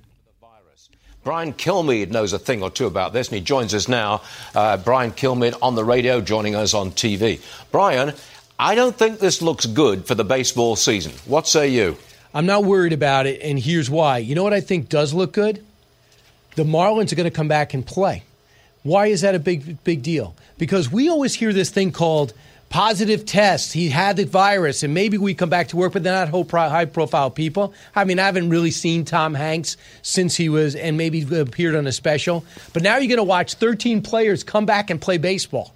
A week and a half after they were positive tests. You're going to watch the Eagles coach come back. He's asymptomatic and play. And people are going to begin to realize we can get this, beat this, and have two negative tests and go back to our lives and maybe stop being paralyzed in fear in the corner while still respecting the virus. What they got to do, and I don't blame the commissioner for saying this, Stuart, guys, players, if you don't show more discipline, and Derek Jeter said the same thing about his own team. He owns the Marlins. If you don't show some more discipline and respect to the virus, we can forget this whole thing. But I believe we've seen enough to know it, it, we can get a season in. I, I don't know whether you've been watching the ba- baseball on T V, but bit. to me, it's not, not, not the same. No. Uh, no fans, no crowd reaction, none of that spontaneity that you get. It's not quite the same. And I'm wondering if we are watching baseball with no fans in the same numbers that we watch baseball with fans. No, it's uh, it's off. The ratings were off after immediate surge when they first started playing. The ratings have been cut in half. You know, nobody does it better than Fox. They've actually put some production value into it and give a, a little bit of a murmur underneath. And they're trying to work a way in which people at home can cheer and boo. But I don't think that's really ready for prime time yet. But if you've seen what we had before, and I'm Stuart, I know you're not the biggest baseball fan, but I was watching E S P N. I was watching Korean baseball by two guys sitting in Connecticut calling uh, Korean and Japanese baseball, not even Japanese, but Korean baseball. That's how desperate I was to watch baseball. I didn't even know one person, uh, but I was still watching. They had empty stands. So the question is, what's better? Empty stands, the owner's losing a lot of money, by the way, and the players getting prorated money just for sixty games, or none at all. I like seeing the guys out there playing. But I do notice that it, it's surprising me. The ratings are not great for, for baseball or basketball. I think the pandemic and the lockdown has really changed a lot of things, including our relationship to sport. Now, you may say that there's a big interest in watching stuff on T V, um, and the ratings are down a little bit, but I think it's going to be years and years before we get back to jam-packed stadiums. eighty, ninety thousand people, shoulder to shoulder. We had Scott Shellady on the program earlier saying, look, four or five years ago, he was in a crowd of one hundred five thousand people watching college football. It's going to be years before you ever get back to that. I agree with that. What say you? I don't. Uh, and, and here's why. I believe there's going to be something to this. Remember the people, and there's a lot of watching here, cry when your team loses a big game and cheer, and it really, it changes their outlook on life when their team wins. Living and dying depends on how many games the Mets win in a row or how many games the University of Alabama win in a row, including championships. I think we have a different perspective on sports, at least for the foreseeable future, where, okay, Orlando Cespedes decided, the Mets' best player, I'm going to quit baseball for a while, and left. Normally, sports radio would have inked into my broadcast here. I would have made it a national story where the highest paid player, who should be happy being that he's in America and left communist Cuba to get here, he's leaving all that money on the table and just walking out without telling anyone. Not a peep. People just write about it. That's it, because we're putting sports more in perspective. But I think if you could go to Alabama-Auburn tomorrow, everybody listening that would go to that game before would go to that game now. Okay. I hear you, Brian. You know more about this than I do. I'm just intrigued at the changes in our own lives, all of us, because of the pandemic and because of the lockdown. I think the changes are profound, and I'm not quite sure how I'm changing in line with the rest of the country. I'm just not sure. Final Last thought? Word to you. Yeah, but my final thought is this. It leveled the playing field. There was a time, Stuart, where you went to watch the Dodgers play the Yankees, and you might ride to the game in the subway with the Dodgers. They were making about as much money as you and had to have a job in the offseason along with the Yankees. But then at one point, sports got so lucrative in the eighties that there was ten million dollars man, a twenty million dollars. Now you got a one hundred five million dollars man. So they're above. We watched Hollywood, where we kind of related to the stars, never really saw them. But gotta now go. We've equaled the playing field. We kind of look at them on our level now. Got to go, because we're going to get cut off any minute. Brian, thanks as always. Go Good get him, stuff. Stuart. Yep. Dan in Houston. Hey, Dan. It's Dan. It's Dan, Brian. Okay, what's on your mind? Hey, listen, very important. I'm a retired war veteran, retired Marine, Vietnam. I need to just share with you that I have uh, two daughter-in-laws. Both were in the public school systems at one time. Now they're in Christian school teaching. And uh, I, I just have a warning to tell everybody, okay? Our we have one of the largest public school districts here in Houston. Houston Public uh, School was uh, known to get a lot of money each and every budgeting period. And the grade levels dropped. The reading levels dropped. Every it has never improved with more money. And people need to know that about one of the largest school districts in the country, and that's what we are here. But I want to change gears for just a moment. If you give me a war, as a war veteran, you give me just a few more minutes here. It's important. We don't have much. We're up against the clock. Real quick, what's your point? My point is I was there when we kicked when Trump kicked the, the, the Chinese communists out of Houston because they were stealing secrets. I was present out there when that happened. And I met a lot of, I wore my Vietnam veteran hat, and there was a lot of Orientals and a lot of wonderful patriotic. I know, and that was a thing, and they burned everything before they left, too. There's wonder what they were burning. Is San Francisco the next consulate to be taken down? Maybe New York. I'd love that. Jason in the House, the Jason Chaffetz Podcast. Dive deeper than the headlines and the party lines as I take on American life, politics, and entertainment. Subscribe now on fox news podcast dot com or wherever you download podcasts. Live from the Fox News radio studios in New York City, fresh off the set of Fox and Friends, it's America's receptive voice. Brian Kilmeade. Thanks so much for listening, everyone. It's the Brian Kilmeade Show. Uh, today, we're going to see on Capitol Hill if Antifa has backing, because I think Senator Ted Cruz wants to get to the bottom of it. But don't you? Shouldn't Democrats want to find out if we're talking about racial injustice or we're talking about a fascist organization wants to undermine the country and who would be financing this? Well, we'll discuss that, and we find out, too. Adam Schiff doesn't care what happened in Portland. He wants to find out if our federal agents Uh, use too rough tacti- uh, too rough a tactics when it comes to reining in the protesters trying to take a uh, federal building. So let's get to the big three. Now with the stories you need to know, it's Brian's Big Three. Number three. The stress on the cops right now is beyond uh, our comprehension. Um, they are getting bashed by the press and the media. They're getting bashed by their own community leaders. They're getting bashed by the mayors and the governors. It's unbelievable. And I tell you, I can't dispute anything Bernie Carrick said. We're at a breaking point with New York City, Portland, Minneapolis. Just three of our major cities has their breaking point, and we struggle. They struggle with the basic law and order under horrible elected leadership as another major city gets rid of an elite team, the SWAT unit in Boston. Another version of defunding the police, I would say. How does any of this make sense? Number two. There should never be, and there is no goal to stop college students from getting an infection they have no problem with. ninety-nine point, uh, I think, eight percent of deaths are in people over twenty-four. There's no problem for college students. Uh, right. And that is Doctor Scott Atlas saying go back to school, especially college kids. The COVID challenge. Doctors weigh in on the risks. Facts. First eviction. First politics. Number one. Well, there's never been a push like this for mail-in ballots. And if you look at the New York congressional race, which is a disaster, it's been a total disaster. They're six weeks into it now. They have no clue what's going on.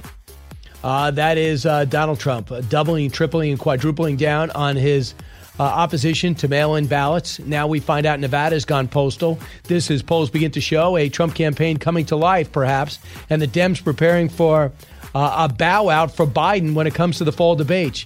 I think it would be a huge mistake for Joe Biden. But let's find out what Mike Allen feels. Uh, he is co-founder of Axios, the wildly successful uh, daily news magazine, uh, which is also very successful on H B O. Mike, welcome back. Uh, thanks for having me on. Thanks for your coverage. Hey, Mike, first off, when you left Politico, did you, I know you hoped, but did you expect Axios, Axios to be this successful? Well, we're very fortunate. We have the best uh, team in the business, uh, including Jonathan Swan, who you saw uh, out there today with that great Axios on H B O interview, like the amazing documentarians, documentarians of Axios on H B O, Perry Pelton, Matt O'Neill, who made it possible. So uh, we feel grateful to be covering these consequential times. During the Trump era, that certainly helped, hasn't it? Well, the Axios, as you know, is devoted to like making people smarter, faster about the next five to ten years, and like all our topics are coming together, like pandemic, economy, politics, media. Those are all the places that we try to connect for people, and like all of them, the world is changing. Uh, Brian, would you say a decade is a year, a year is a month, a month is a week? Uh, we've had a decade of change since May first, I would say. Yeah, and I like it too. I mean, doing Fox and Friends, I get your hit right before the show starts, able to see and round out a lot of these stories and get new stories. So uh, it's helps me immensely. So, Mike, I want to go to Don- Jonathan Swan. I'm a huge fan. He helps us out a lot on our show. Great guy, as you know. And one of the areas uh, he had, he went over in his forty-five minute interview with the president was on mail-in voting. Here's a little of that exchange. Trump, not a believer. Cut thirty-eight. You got millions of ballots going. Nobody even knows where they're going. You look at some of the corruption having to do with universal mail-in voting. Absentee voting is okay. You have to apply. You have to go through a process. You have to apply for mail-in. Absentee voting is good. Look, look let's do concrete. Let's do concrete. Jonathan, they're sending out applications. Governors, download them. Millions of ballots. No, they're not. There it's is, applications. You can get them off the internet. There is no way you can go through a mail-in vote without massive cheating. So who was right there? I know I got ballots mailed to my house for the first time in my life uh, for my local school election three weeks ago. So well, I do believe they're flood. Some of these states are just flooding you with applications without asking. I mean, with ballots without asking. Yeah. Uh, what people are getting in the pictures that you see on T V are applications. What's fascinating about this exchange, something that the president went on to say, is he said that the election could take as much as two months to know the result. Uh, he pointed out, like as people have been saying, election night could become election week. The president said it could go even longer. He said the president could be decided two months later. And Brian, the power of that exchange that we just saw, cut thirty-eight, I love the, uh, the way that you stack them up. Like the power of it was, you have Swan, who's, as you know from your conversations with him, informed, respectful, yep. Just with the facts, pointing out that we've had uh, absentee balloting go, going back to the Civil War. The president has used absentee uh, balloting, and so just staying after the facts. But as we saw in your clip, the president having his say. Yeah, you know, the thing is, I do believe it could take two months. If it's close, let's say Wisconsin, Michigan are as close as last time, Minnesota. So it's a few thousand votes separating them. Let's do it again. You know, it could decide the election. Let's. I can't believe Hillary Clinton lost Wisconsin. I need a recount. There were hand ballots, uh, first time ever. Uh, we can't believe Minneapolis, uh, Wisconsin went that way. Let's do it again. Michigan, uh, that's so close. Let's do it again. Uh, we could see North Carolina, Arizona being so close. Let's do it again. Florida, we remember last time. Let's do it again. So I could see this. Instead of being one state, I could see this being seven or eight states. I mean, can you? No. You, you make a great point. And by the way, you gave a great uh, example. Uh, very few people uh, know that Minnesota was one percent uh, last time. Uh, Secretary Clinton uh, got forty-six percent and Donald Trump got forty-five percent. Uh, percent. So they were hoping to maybe flip that this time. That now doesn't, uh, doesn't seem like good. It's in the cards. But um, what you're pointing to is the problem that results from the decline in trust in yep. institutions. And something that I mentioned in Axios A M this morning, there's a very frightening, the scary poll out this morning from Gallup and the Knight Foundation, both very respectable, polled twenty thousand people over months, a one percent margin of error, so a very good poll. Three-quarters of people think that intentional bias is a massive problem in news coverage. Yep. And so when you have that few people – Uh, that many people doubting or disbelieving what they say. And no doubt uh, the media in many cases has given them reason to do that. But it's the collapse in the trust of just about every institution except the military, right? For sure, government, for sure, media, for sure, the church. Interesting. Uh, a couple of things. I, I want you to, just to show how uh, I do watch all the Sunday shows. I'm sure you want to take one day off, but try to watch them every week. And this Sunday with Nate Silver, I'm they so do, sorry. yeah, they do the pre-produced segment on, you know, on mail-in voting, what the reality is. I want you to hear what he put together, and let's talk about the risk. Let's listen. Consider what happened in the Arizona Senate race in twenty eighteen. At midnight on election night, Republican Martha McSally led by about a percentage point. But Democrat Kyrsten Sinema eventually won by two and a half points once late arriving mail ballots were counted. That's a pretty big swing. The second issue could be problems at voting locations, like the long lines we saw in states like Georgia and Kentucky during their primaries, which could reflect some combination of social distancing, plus fewer poll workers, plus voters not receiving their absentee ballots in time. All of that could lead to poll hours being extended and the possibility of litigation over absentee ballots. Look, nobody wants a replay of Bush versus Gore, but when you have an election in the middle of a global pandemic with a second wave, in fact, possible in the fall, anything can happen.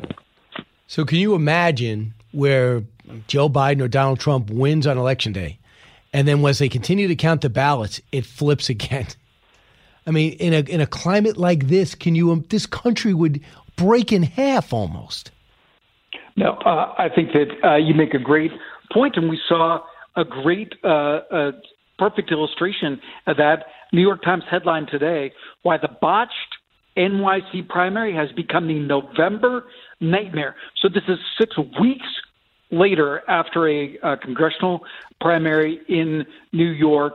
Uh, allegations of mishandling of tens of thousands of mail-in ballots, and then just a headline in the last uh, couple of hours, they're going to be uh, counted again. A U S judge ruled this is the Representative Carolyn Maloney race, uh, and so, so we're we're already seven weeks out. So. Uh, uh, you're going to be pushing toward Inauguration Day at that rate. Yeah, it's scary. Uh, so a lot going on. I think we're going to have uh, President Trump tomorrow on Fox and Friends, by the way. But Jonathan uh, Jonathan really covered a lot of areas. So I was I got through thirty-five minutes of his interview. Compelling. Shows he listens, number one. And the other word you use is respectful. I have so many. I watch some of these interviews, and the respect factor has gone out the window. I think think is.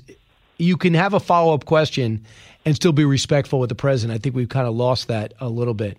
So, Jonathan, the other, th- uh, excuse me, uh, Mike, the other thing that comes to mind is where our economy is right now and the deal that's not being hatched between Republicans and Democrats in um, uh, in Washington today. What are your sources telling you this is going? And how unusual is it to have Mitch McConnell not involved? Yeah, well, uh, you put, as always, you put your finger on uh, two huge points. One is, and a headline that I put in Axios A M to call attention to this, something the parties agree on. Unfortunately, what the parties agree on is that they are nowhere with this agreement. And the extension of the six hundred dollars in the federal supplement to unemployment uh, benefits that ran out Friday. And so you have the, the, the White House uh, engaging with Speaker Pelosi, Senate Democratic leader uh, Chuck Schumer, who's your senator, and the uh, as you know, the title of Leader McConnell's book, The Long Game. He's always playing the long game. And so uh, I'm sure that he is going to jump in when the moment is right. But at the moment, uh, you have the sign that there's no immediate help on the way for people who desperately need it. And I would be remiss if I don't ask you for a sneak peek of what you're dying to ask the president tomorrow. Uh, good question. Uh, I think that this is what I want to press him on. It's not okay just to say, I don't want mail-in voting. You have to acknowledge that it's going to be a greater challenge. So the administration has to come up with their plan. And their plan has to be more ballot places. It has to be clean teams. Uh, we got to get these lines smaller anyway. So what is the administration's plan to finance and provide additional ballot uh, uh, ballot options uh, to place that ballot in the uh, in the machine and drop it in to get the lines down with social distancing? Is it November second and November third a date? Or are we going to expand by mandate four different places where there used to be one, uh, use some of those empty schools to get them working again? So I would like to see his plan to acknowledge the virus, at the same time acknowledge what I think fundamentally is a problem with the mail-in ballot. And I'll give you an example. My personal anecdote, Mike, that I used before is mm-hmm. that for the first time ever, I got ballots mailed to my house. So I got an eighteen-year-old, a twenty-three-year-old, and my wife are over that. So we have four ballots at the house. And my son goes to me, I don't really know any of these names. Do you want to vote for me? And I go, not in a million years. But I thought, wait a second. Oh, good for you. Good for you. Not, not. But then he took and emailed it. But number one is, how many other families are going to say no? And or how many right. domineering fathers in a family go, guys, give me your ballots. You're voting for Trump. You're voting for Biden. In our family, we always vote Republican or we always vote Democrat.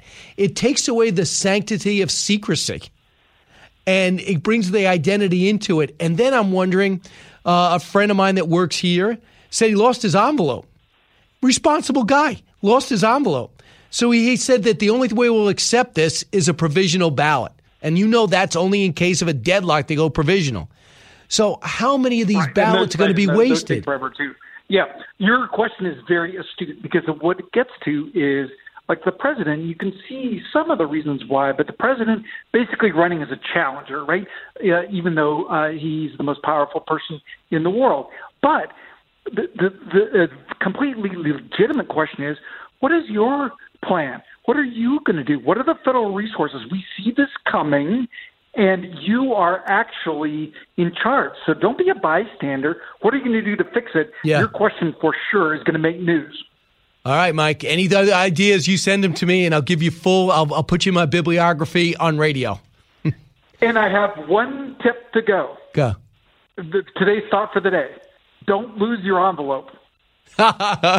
Thank you, Mike. I hope that makes the newsletter tomorrow. Uh, Mike okay. Allen, co-founder of Axios. Thanks for the conversation. Great job. Uh, at Mike Allen is to where to follow him. Brian Kilmeade Show, back with you. Educating, entertaining, enlightening. You're with Brian Kilmeade. With Fox News Podcasts Plus, you can enjoy all your favorite Fox News podcasts without commercials. Subscribe now at fox news podcasts dot com. From his mouth to, to your, your ears, it's Brian Kilmeade. Welcome back, everybody. one eight six six, four oh eight, seven six six nine. Appreciate everybody uh, listening, hanging in there. Went a little long with Mike Allen, but he does have the latest cutting, uh, cutting edge information. Uh, Mike, listening in Pennsylvania. Hey, Mike. Hi, Brian. How are you? Good. You said you, you, you're talking sports, because I was talking that with Stuart Varney twenty minutes, uh, uh, little, the last hour, I should say. And you're not you're not into sports like you were?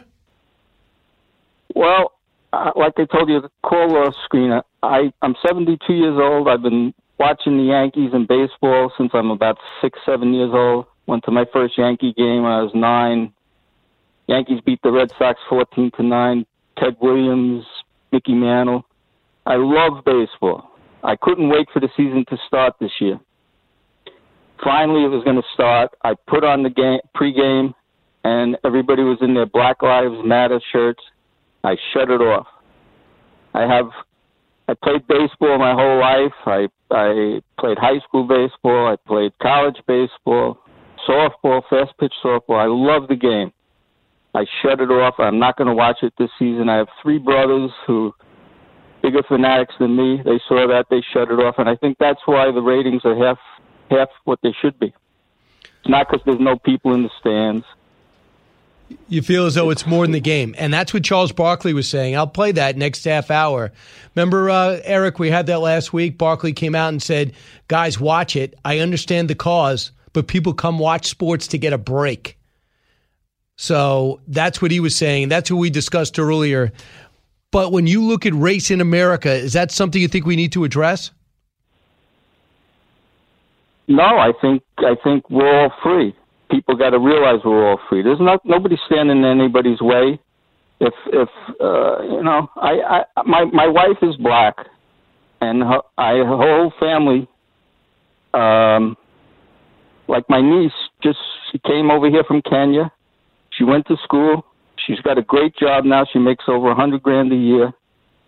Nobody stood in her way. You just you know pe- people got to realize we're all free. Just do your thing. Work hard, and you can make it. Got it. I like it, Mike. Thanks so much. Appreciate the message and the personal story. It really helps uh, move the dialogue further. one eight six six, four oh eight, seven six six nine. We're not only talking about mail-in ballots. We're talking about getting back to school. We're also talking about uh, Donald Trump on a bit of a roll. I'm going to tell you about one poll that has approval over fifty percent in this country. Why is it so dramatically different than the others? I think it's the beginning of a series of positive marks. Living the Bream is a podcast hosted by Fox News Channel's Shannon Bream, sharing inspirational stories, personal anecdotes, and an insider's perspective on actions and rulings from the High Court. Subscribe and listen now by going to fox news podcasts dot com. America's listening to Fox News.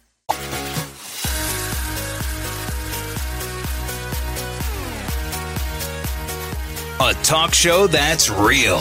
This is the Brian Kilmeade Show.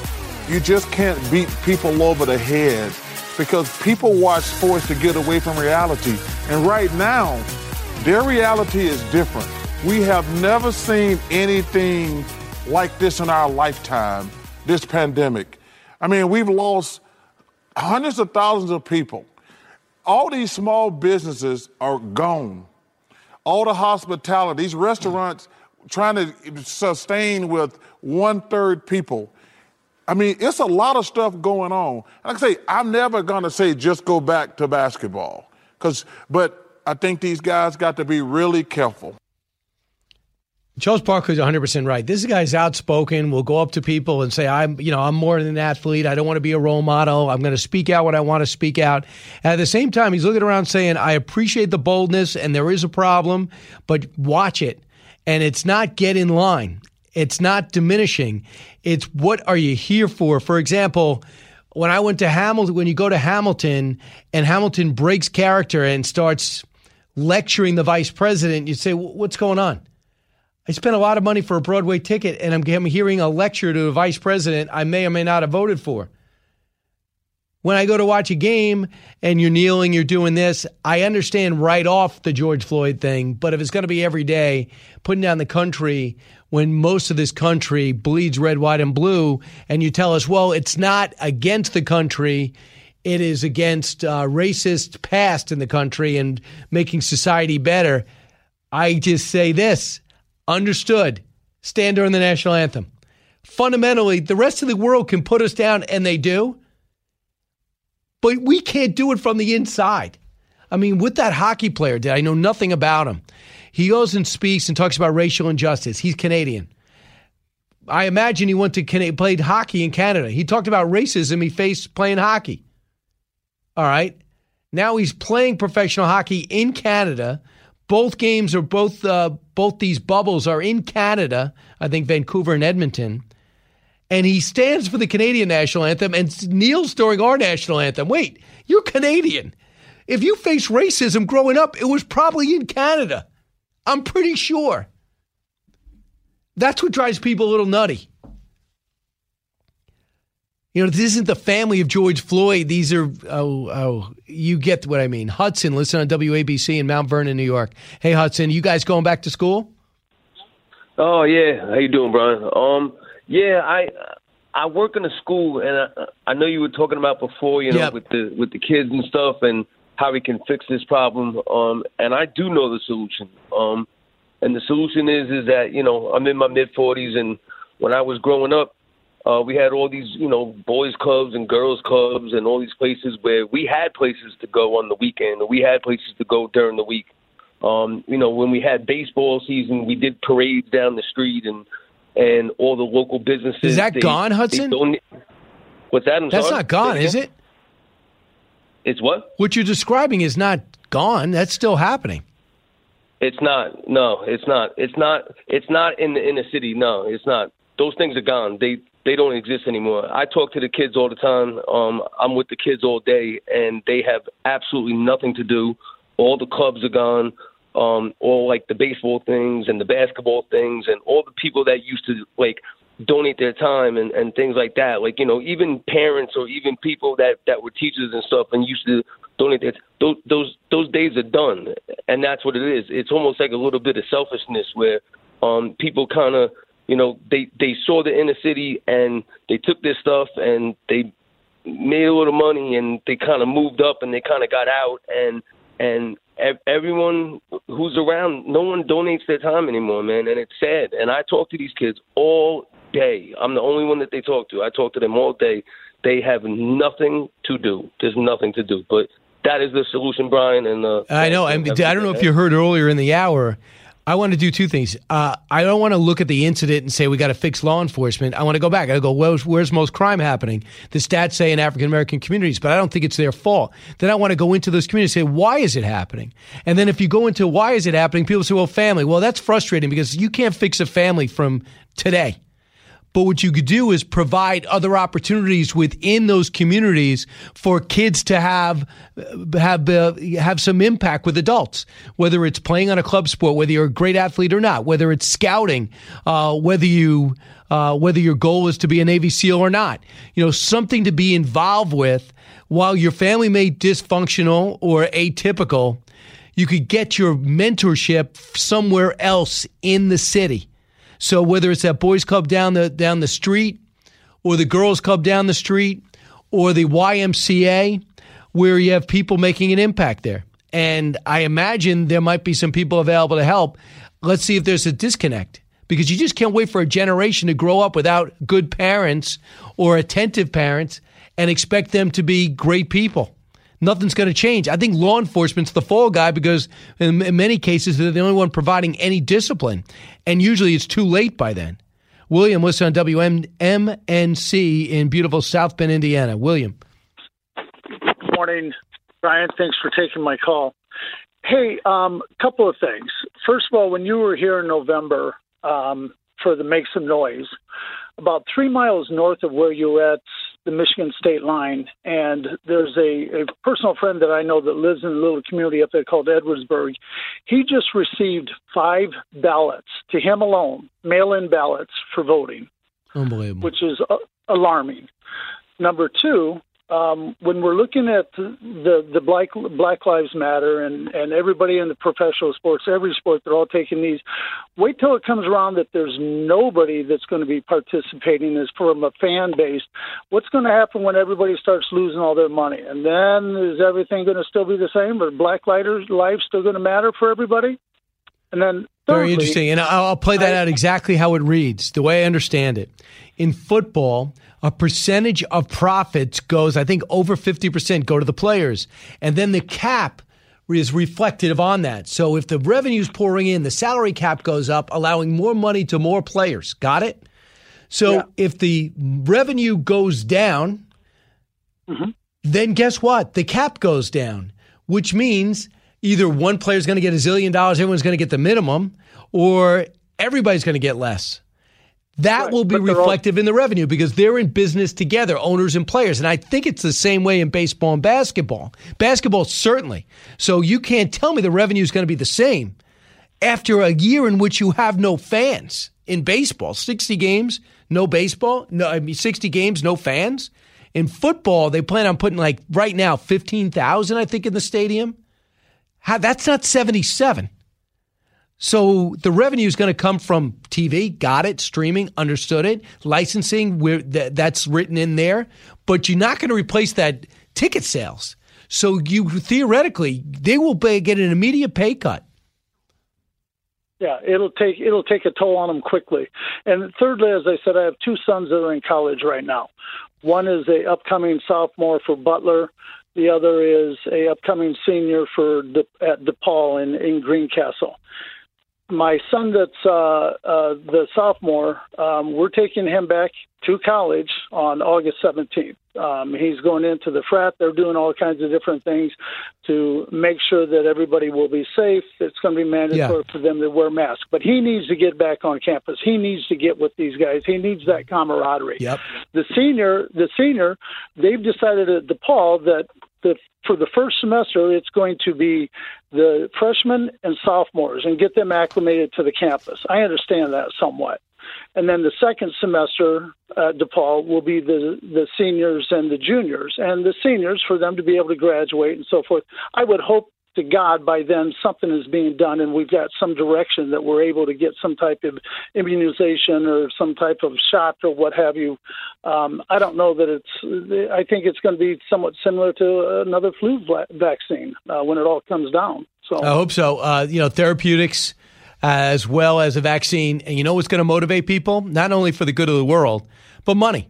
Our biotech industry, they know if Oxford scores it or Moderna, uh, Moderna, uh, Moderna, excuse me, Moderna uh, is the one who comes up with the vaccine. You know how much money people are going to make? You invest in biotech. It's the ultimate score. You save people's lives. You make people's lives better, and you become a millionaire. It's a, just an unbelievable industry, and we're the best at it because it's capitalism and altruism and people being altruistic.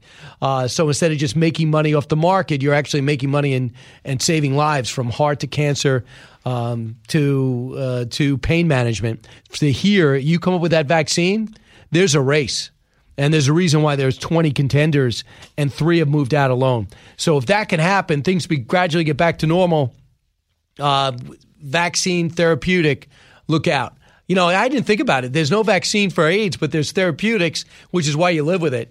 So that's why the president says, I'm more into the therapeutics right now, even though vaccines present uh, more hope. Uh, thanks so much, William, and thanks for thanks for being there for our visit and big event at W M N C. Uh, Susan, listening on W A B C in Connecticut. Susan. Brian. Hi. Hi. Um, I'm calling about the six hundred dollars bonus that the Dems are pushing. Um, per your observation yesterday, indulging bad behavior begets more bad behavior. Um, we we conservatives are really fed up with these feckless, spineless Republicans who keep giving in to Nancy Pelosi. And would you please pass along that if they do it again, we will be holding our purses, clutching them tightly. Um, we've had it. Well, what you're referring to is the fact people get unemployment, no doubt, uh, and through no fault of their own, probably ninety-five percent, uh, actually ninety-five percent of the people are unemployed through no fault of their own. We're at four percent unemployment, maybe three. So having said that, they get the unemployment, which is seventy percent of their income, and Lindsey Graham and a handful of others said, don't do this. Here's six hundred supplemental. So they got, in many cases, more than they were making. And now Nancy Pelosi goes, let's continue that right through the fall. Who are you going to vote for? A person that gives you an extra six hundred dollars a week or a person that says that's too much, we can't afford it? Well, exactly. That's why they should have stood up in the first instance. And now they've got this to deal with. So we're disgusted. We're disgusted. Well, anyway, we'll see. We'll, I, we'll see what happens. I, uh, and also these states want a big bailout, too. They want a big check. Can I say one more thing, Brian? Yep. Um. This issue of this murder and mayhem in the big Democratic cities, I, I can't believe that eighty percent of Americans aren't terrified by this. I think this is a winning issue for the Republicans. I don't know why it's not being thrown around, discussed, pointed out. Um, and, you know, I think the president missed a big opportunity to take Barack Obama up on the way he hijacked John Lewis's memorial service and analogize it to the way that Black Lives Matter and Antifa are hijacking what was a perfectly legitimate issue, point of discussion, concern that maybe police behavior needs some oversight. So you know, tell them, the president and and these Republicans, to get out there and start saying this stuff. Yeah, they didn't say much because of the they sensitivity around Congressman John Lewis and his civil rights career. But I was I was one of the first ones saying it. I was outraged. I said, what's going on here? Has anyone even brought up Congressman Lewis? He brought him up at the beginning, talked about what kind of man he is, and then for seventeen, twenty-five minutes, his veins were popping out of his head, talking about the filibuster, gerrymandering, and doing everything but naming Donald Trump as the villain of a lifetime. So I'm going right. to ask President Trump that tomorrow. Do you yes, believe from what you saw of Congressman Lewis's funeral that Barack Obama stepped over the line at at that event? Um, yeah, just like B L M and Antifa are doing with a legitimate concern of Black Americans. And I think the president needs to address Black Americans and say, Black America, we are with you. We understand. We all saw this hideous murder. We all thought it was unconscionable. There is room for discussion about potential oversight of cops, bad behavior. And by the way, Minneapolis has had a history of this. Going back fifteen, twenty years, they've had civilian oversight boards, they've had reviews, government reviews. Ultimately, a couple years ago, they had a federal review of their procedures. All of these studies came back saying that Minneapolis has an inadequate system for overseeing potential police misbehavior. So it's actually Minneapolis that allowed Derek Chauvin to continue on his ways. It's Minneapolis that allowed this incident to happen. It's not systemic police brutality. Uh, no, I hear you. And I just do think that, uh, like you said, we got to address things in our society that can level the playing field to give people an equal opportunity to not only succeed, but to fail. America is the place where you have the right to fail and right to succeed, and we can't guarantee outcomes. Little by little, year by year, month by month, week by week, we seem to be trying to guarantee outcomes. But that's not the way our system was to be able to set up. It's not to resent the successful. It's to say, I'm going to be there someday. So now we're trying to say, well, the reason why that person's got a Rolls Royce and a plane and a nice house is because they must have cheated or because of the color of their skin. And that's, it's about time things changed. Well, did they work seventy-five hours a week for generations? What do their parents do? I mean, I'll give you an example. The person, uh, There's so many examples of people who are self-made success stories who literally started at the lowest rung in the ladder. And they now all of a sudden people look at them and, and are resentful. And there are people who are afraid to show their success. That's how bad things have gotten in this country. When we come back, I'll tell you about more stories breaking around the world and take more of your calls. Some excellent calls today. Uh, Brian Kilmeade Show. This is the Brian Kilmeade Show.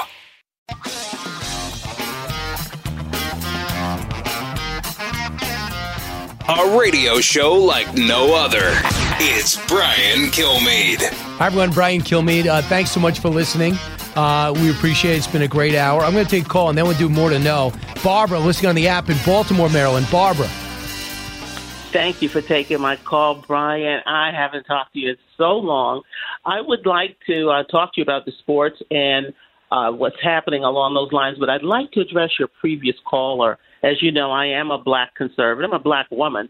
And um, I just want uh, people to understand uh, one thing uh, about what uh, the image uh, of John Lewis, which to me, his previous twenty years or, you know, the last twenty years, he could have done a lot more than he did. But um, uh, Donald Trump took the high ground in not uh, talking about the egregious behavior of Barack Obama. But Black conservatives like myself, uh, I'm not at the same level as Candace um, and uh, Brandon Tatum it's up to us as black conservatives to defend him and to talk to, and to speak up not only for him, but for our fellow white conservatives, because Donald Trump would have been called a racist had he said anything about that funeral. So I'm very glad he didn't. And um, that's what I wanted to say to her. We have, we as black Americans, and I think the number of people that are going to vote for Donald Trump, I think it's going to be forty percent or more of the black population that votes for Donald Trump in November. It would be unbelievable if they got twenty, uh, uh, because I, I know you would probably be more tapped in than I am, but I've never seen anybody say that he even get twenty. If he got, if he got out of single digits and got fifteen percent, it would show the Republicans there was hope, because right now it's ridiculous, but they don't even try. And I think that's inexcusable. They they deserve that vote. They gave up their vote in the sixties, and since then they just throw up their hands, and I don't get it.